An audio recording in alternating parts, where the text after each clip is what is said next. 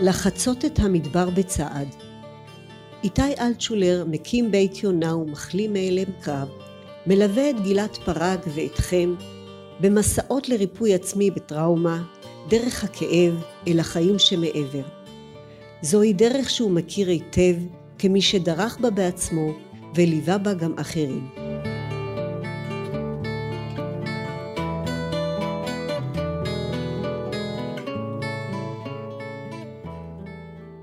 פרק חמישי, רצון וצורך, עולם בסיסי נפלא. בפרק הפעם נפגוש אישה חדשה, אישה גדולה, אפרת. הסיפור של אפרת שונה מהסיפורים הקודמים כיוון שאינו עוסק בטראומה אלא בשחיקה.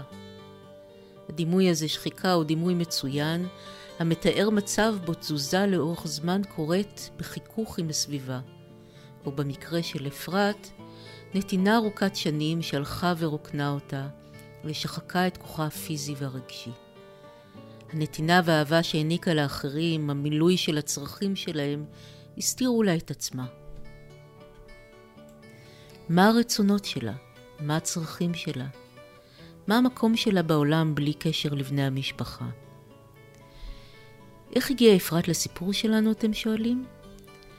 כיוון שבשחיקה יש קווים מקבילים למצב פוסט-טראומטי. הטראומה מערערת את תחושת הקיום שלנו ומטילה אותו בספק. מי שמתאושש מאירוע טראומטי מתנקה מהספק הקיומי, אך במי שלא, הספק הקיומי מהדק בו את אחיזתו. זה בא לידי ביטוי בין השאר בהתכחשות עצמית לצרכים פיזיים, הנפשיים והרוחניים. האני מתקפל, נעלם, ולפעמים מוצל גם על ידי צווים ונורמות חברתיות. חלק ממסע הריפוי העצמי עובר דרך ההיכרות המחודשת עם הצרכים הבסיסיים שלנו, שנדחקו לקרן זווית. היכולת להבחין בצורך לתת לו לגיטימציה הוא חלק הכרחי ובסיסי להצלחת הריפוי.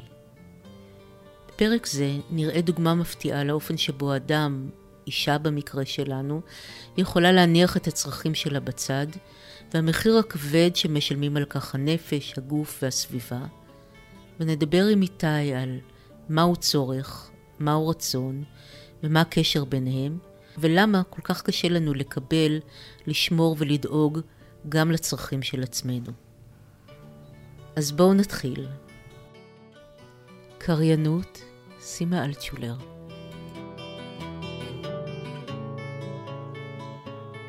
אפרת, אישה גדולה שכולה לב. באחד הימים עלתה הבקשה למפות את הצרכים שלנו, והיא תפסה אותי לגמרי לא מוכנה. אף פעם לא הקדשתי זמן לצרכים שלי. כל חיי הבוגרים הייתי קשובה לצרכים של היקרים לי, במיוחד לצרכים של דותן. קצת אחרי שהוא נולד, הבנו שהוא מיוחד. אני התאוששתי ראשונה מההלם, מהאכזבה ומהעצבות שעטפו את בעלי מרטין ואותי. שינסתי מותניים והקדשתי את כל כולי לצרכים של דותן. כל כך הייתי ממוקדת בגידולו של דותן, שלא הבחנתי שמרטין איננו מתאושש באמת מהולדתו של בננו השלישי. אף על פי כן, הוא מיקד את עיקר תשומת ליבו בשניים הגדולים וגידל אותם ממש לבדו. התהוותה חלוקה, הילד של אמא והילדים של אבא. אפרת, אישה גדולה שכולה לב, שקל להתחבר אליה וקל לאהוב, נתפסה על ידי האחרים כאדם שכולו נתינה. אך למי שחי במחיצתה הייתה פרספקטיבה נוספת, שלמה יותר, שאפרת הבחינה בה רק לאחר שהגיעה המחלה לביקור בפעם השנייה. רק הטיפולים הקשים והכאב הפיזי העצום הצליחו לסדוק את האופטימיות העיקשת שבה עטפה אפרת את עצמה וממנה נהנו כל תלמידיה וצוות המורים בבית ספרה, ובעיקר דותן.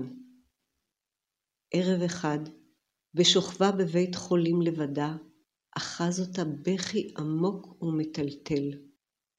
בכי של אובדן, בכי של אבל, בכי של החמצה.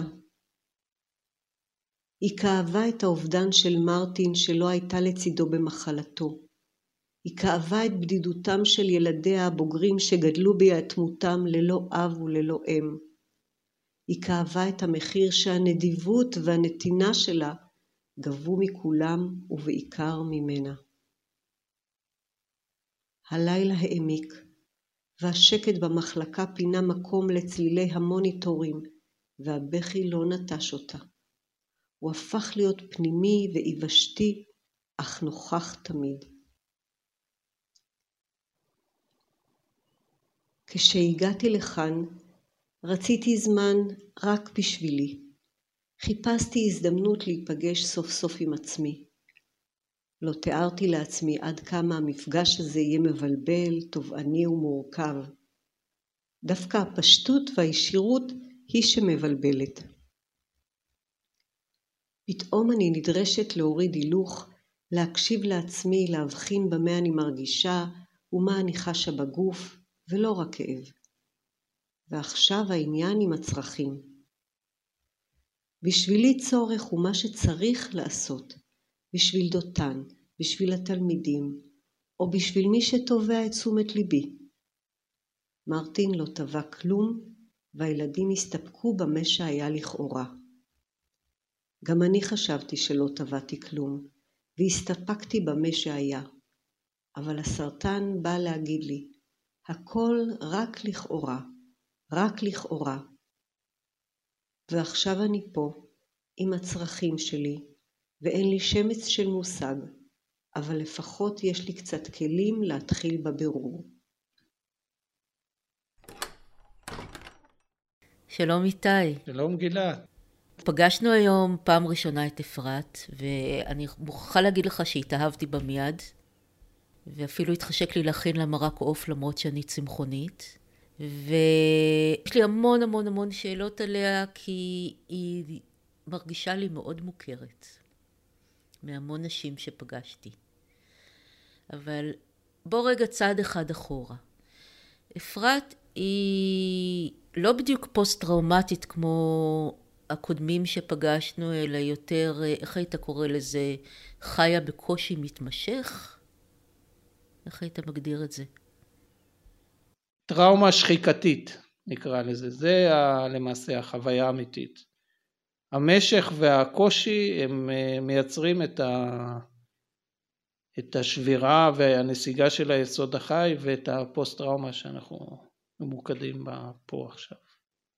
פוסט טראומה זה מצב שבו בן אדם הייתה לו טראומה בעבר אבל הוא ממשיך לחיות בתוכה בתחושה של אה, טראומה מתמשכת, אבל זה שונה ממצב של בן אדם שחי בתוך, אה, איך קראתי לזה? טראומה שחיקתית? כן, זו המצאה שלי, אני לא, לא, לא, לא ראיתי את זה בשום מקום.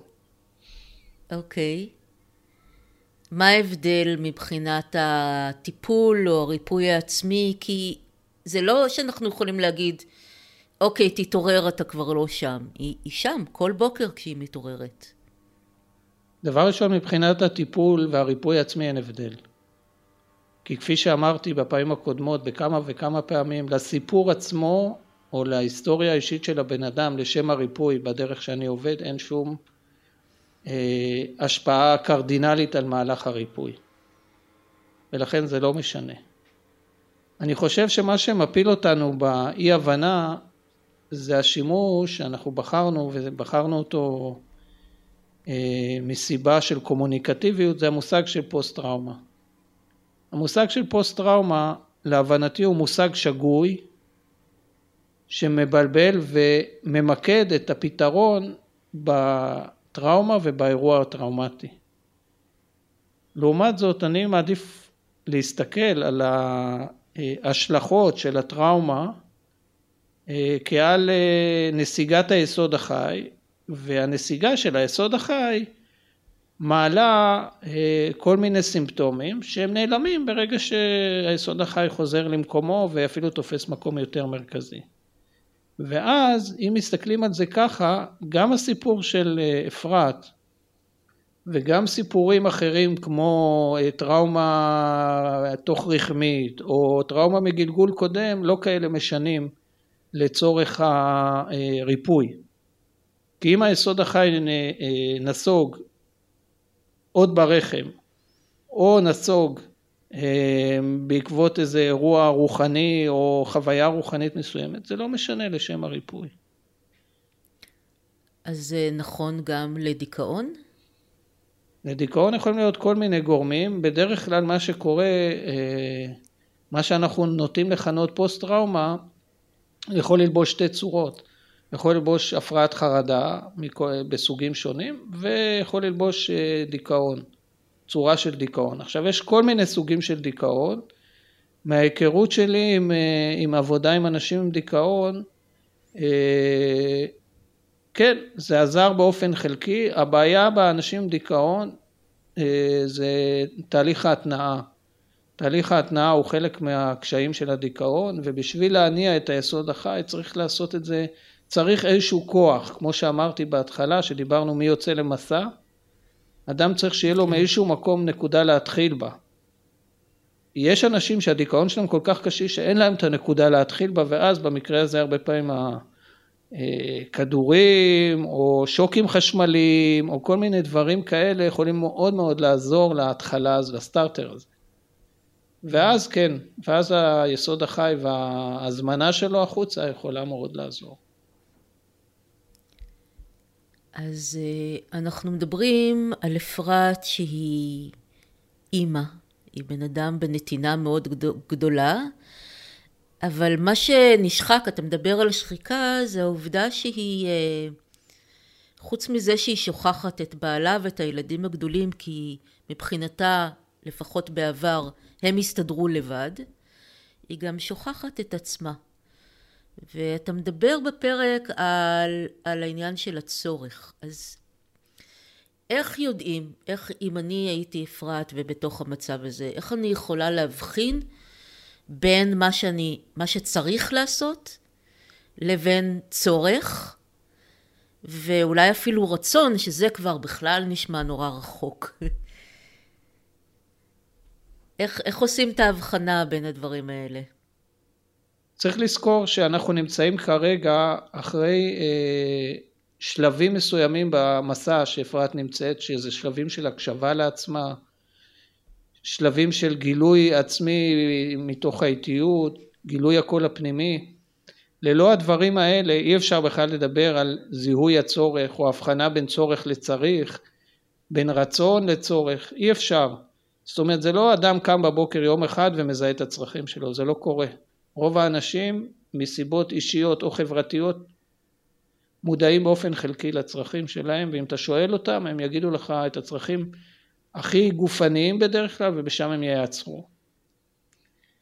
אז אם אנחנו רוצים להבחין בין אה, חובה צריך לעשות לבין צורך, אז צורך אני מגדיר כמשהו שאני לא יכול להתקיים בלעדיו וכשיש לי אותו אני לא צריך ממנו עוד.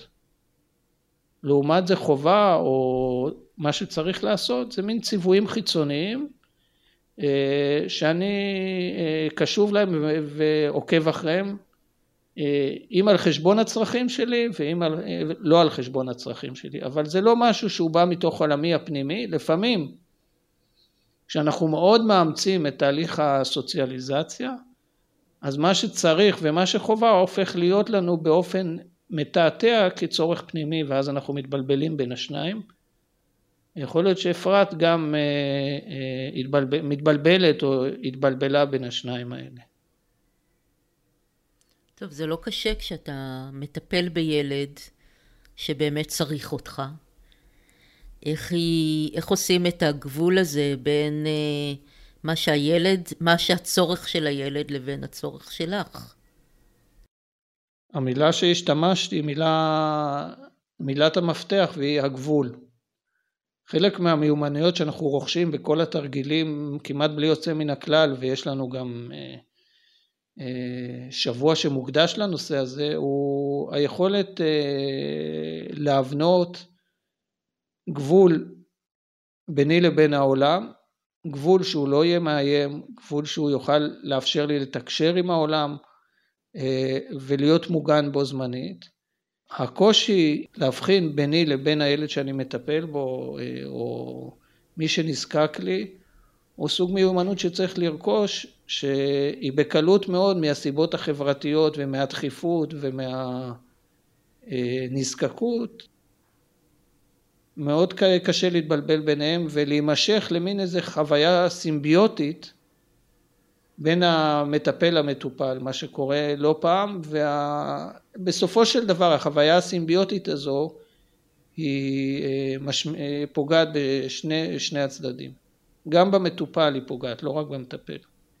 מה זאת אומרת? תסביר לי את זה מנקודת המבט או התחושה של הבן של אפרת בסיטואציה הזאת.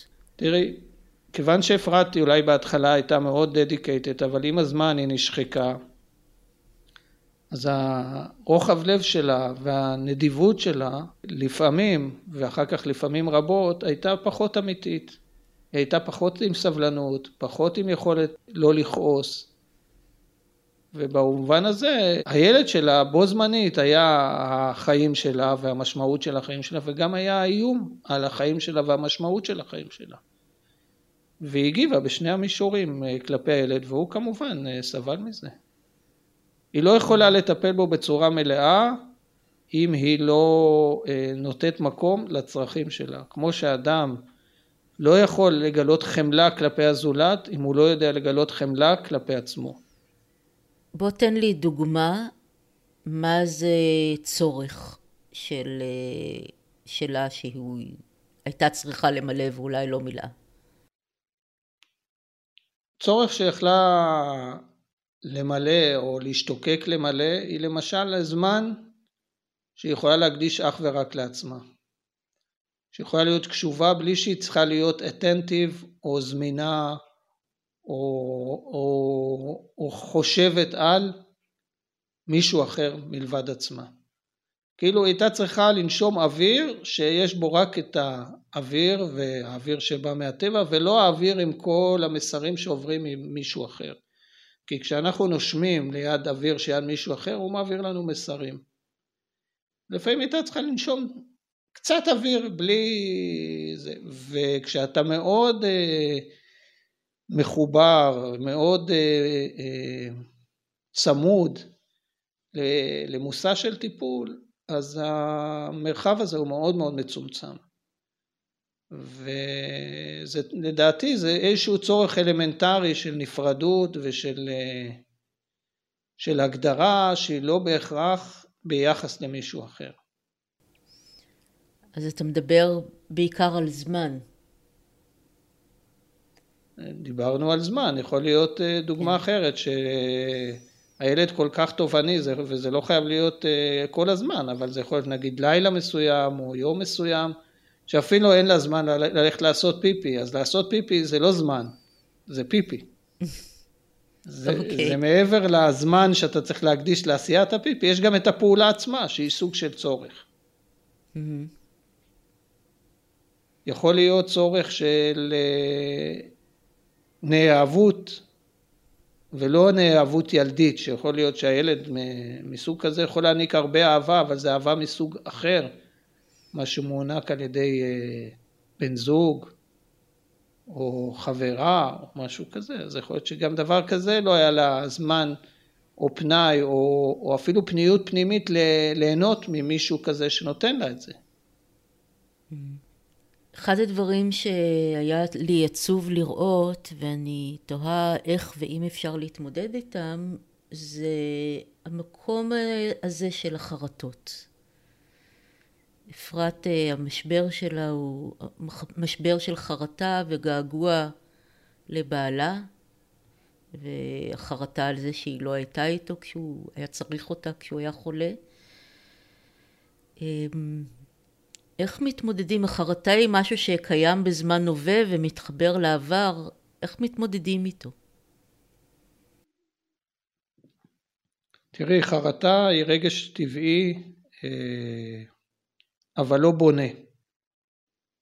הוא דומה לרגש של בושה, רגש של עלבון, כל מיני רגשות מהסוג הזה שאנחנו חווים אותם, אבל הם לא עוזרים לנו להתקדם לשום מקום. והם גם לא פותרים לנו שום דבר, זה מין איזה מעגל קסמים כזה שקשה מאוד לצאת ממנו. אה, בושה וחרטה זה שני, שני סוגים של רגשות ש, שהם יכולים להיות מלכודת אה, נוראית. עכשיו, בשביל אה, להתמודד עם רגשות כאלה, א' צריך להבין בשכל שהם חסרות, שהרגשות האלה הם חסרי ערך, וב' השאלה מה עושים עם זה שמבינים את זה. הרבה אנשים מבינים שזה חסר ערך ולא מצליחים להתנתק. ובמקרה הזה אנחנו שוב חוזרים לנושא הזה שדיברנו עליו קודם, שזה נושא הגבולות. מה שקורה ברגע שאתה חוזר ומבנה את הגבול שלך, הגבול הזה שהוא כל כך הכרחי לתפקוד של היסוד החי, הוא מאפשר לך אה, לסגור את הדלת בפני הבושה או החרטה.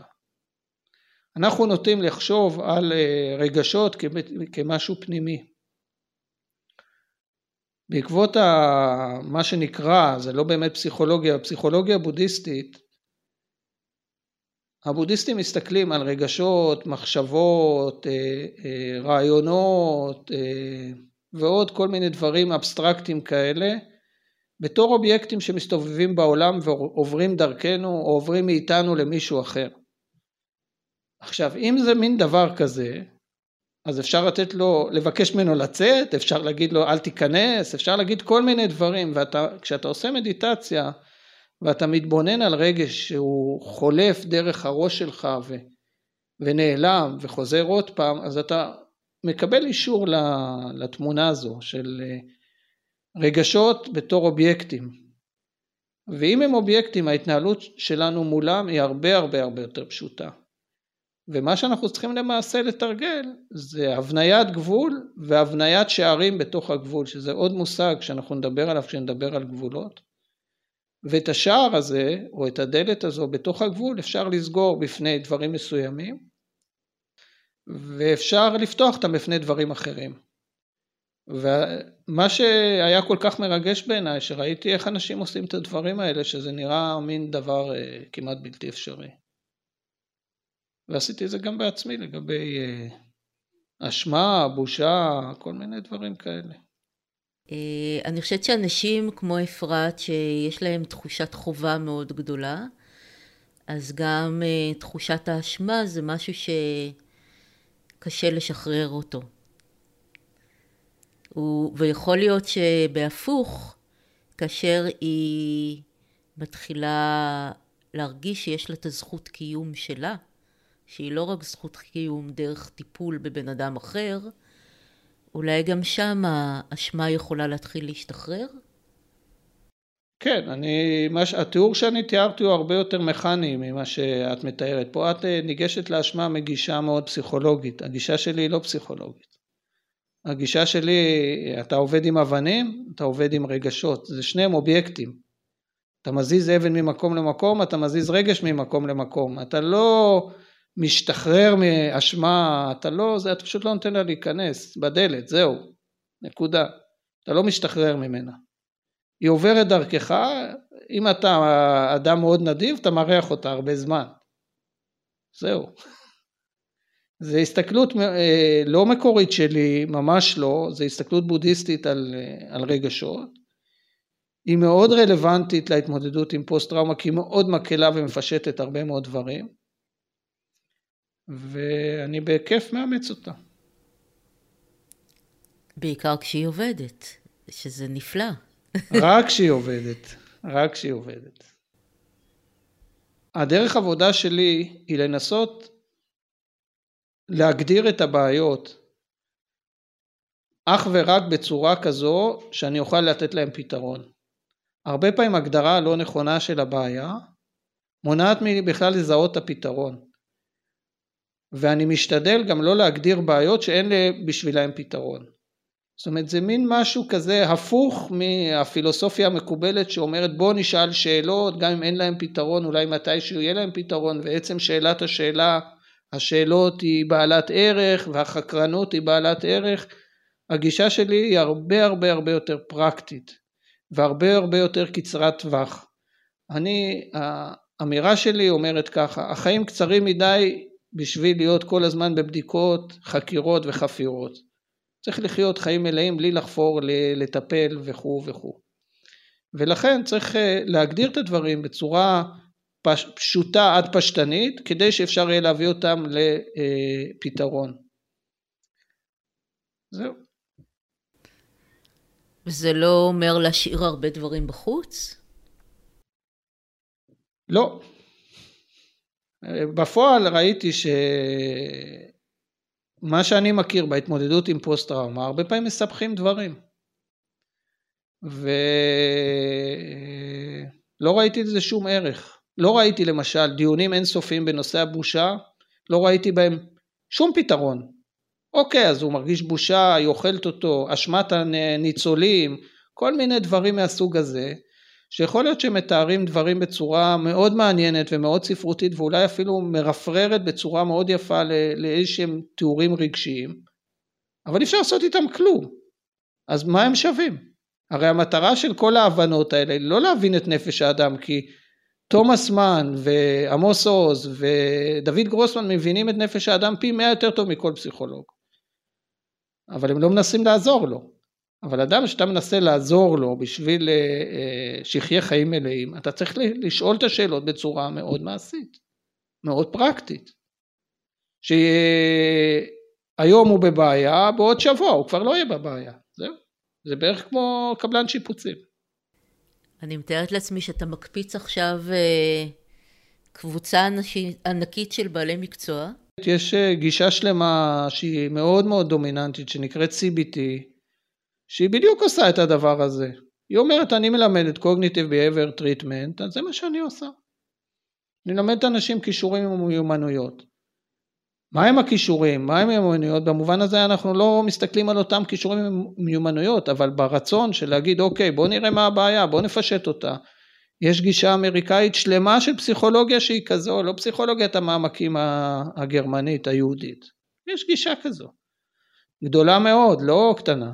אז כך שזה לא בהכרח מקפיץ, זה גישה, זה לא מעבר לגישה, זה לא... טוב, הגישה היהודית אה, תפקידה לשמר אשמה, אנחנו לא יכולים אה, לעזוב אותה ולאבד זהות ככה. הגישה היהודית נוצרית, כן. הגישה היהודית נוצרית, היא עושה את זה מעולה.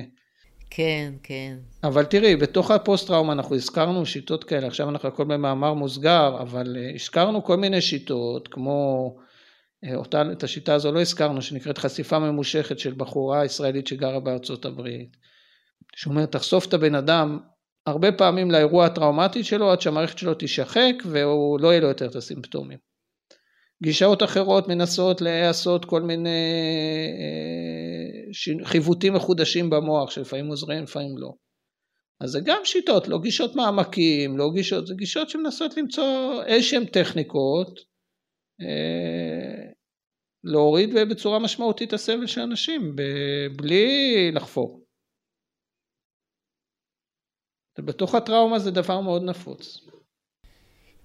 לסיום, אה, אני רוצה שתספר לי אה, עוד משהו על אפרת, שאתה כבר יודע עליה שאנחנו עוד לא.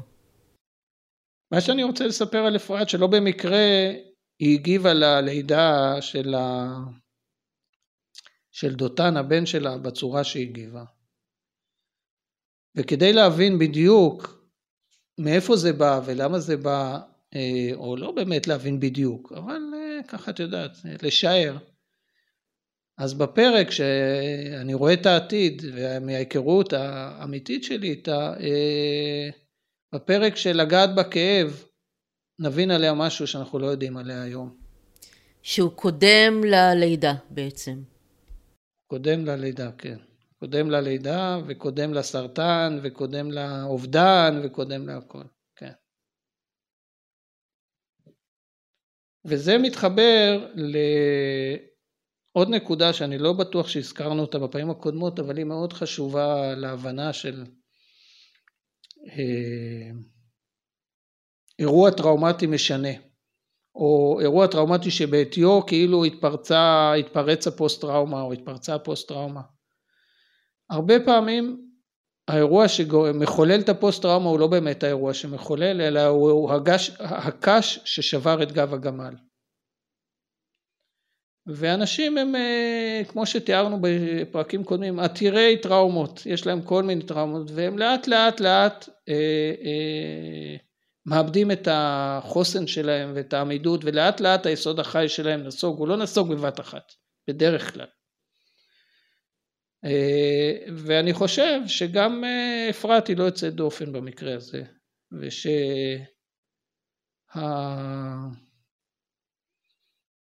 ושהמשבר שלה לא התחיל עם הולדת דותן, לא התחיל לפני זה ו... והוא עדיין לא, הוא גם אז היה הישרדותי או איך אמרנו שחיקתי. במובן הזה לא השתנה משהו מהות, לא ישתנה משהו מהותי שנבין יותר לעומק. אבל עוד אני רוצה לסיים, אנחנו כבר בדרך שעשינו, אני רוצה לסיים באקורד חיובי. יאללה. האקורד החיובי הוא שהרבה פעמים המפתח ל... לריפוי נמצא אצל האדם לפני שהוא יודע שהוא אה, נפגע מפוסט טראומה. זאת אומרת, כמו שהטראומה נמצאת אצלו לא מעט זמן, גם המפתח לריפוי נמצא אצלו לא מעט זמן, וחלק מהתהליך הריפוי הוא לתת את המשקל המתאים ולחשוף את מפתח הריפוי הזה. או. זאת נראית לי נקודה מצוינת לעצור. יש בה הרבה תקווה. כן, ולהניח את הגבול לפרק הזה. כי בפרק הבא אנחנו נתחיל לדבר על מה שהזכרת כבר כמה פעמים ונשמח להרחיב, על נושא הגבולות. והמון תודה איתי, ולהתראות בפעם הבאה. תודה לך גלעד, וכהרגלך את מפתיעה אותי בשאלות, אז. אז תודה. להתראות, ביי. ביי.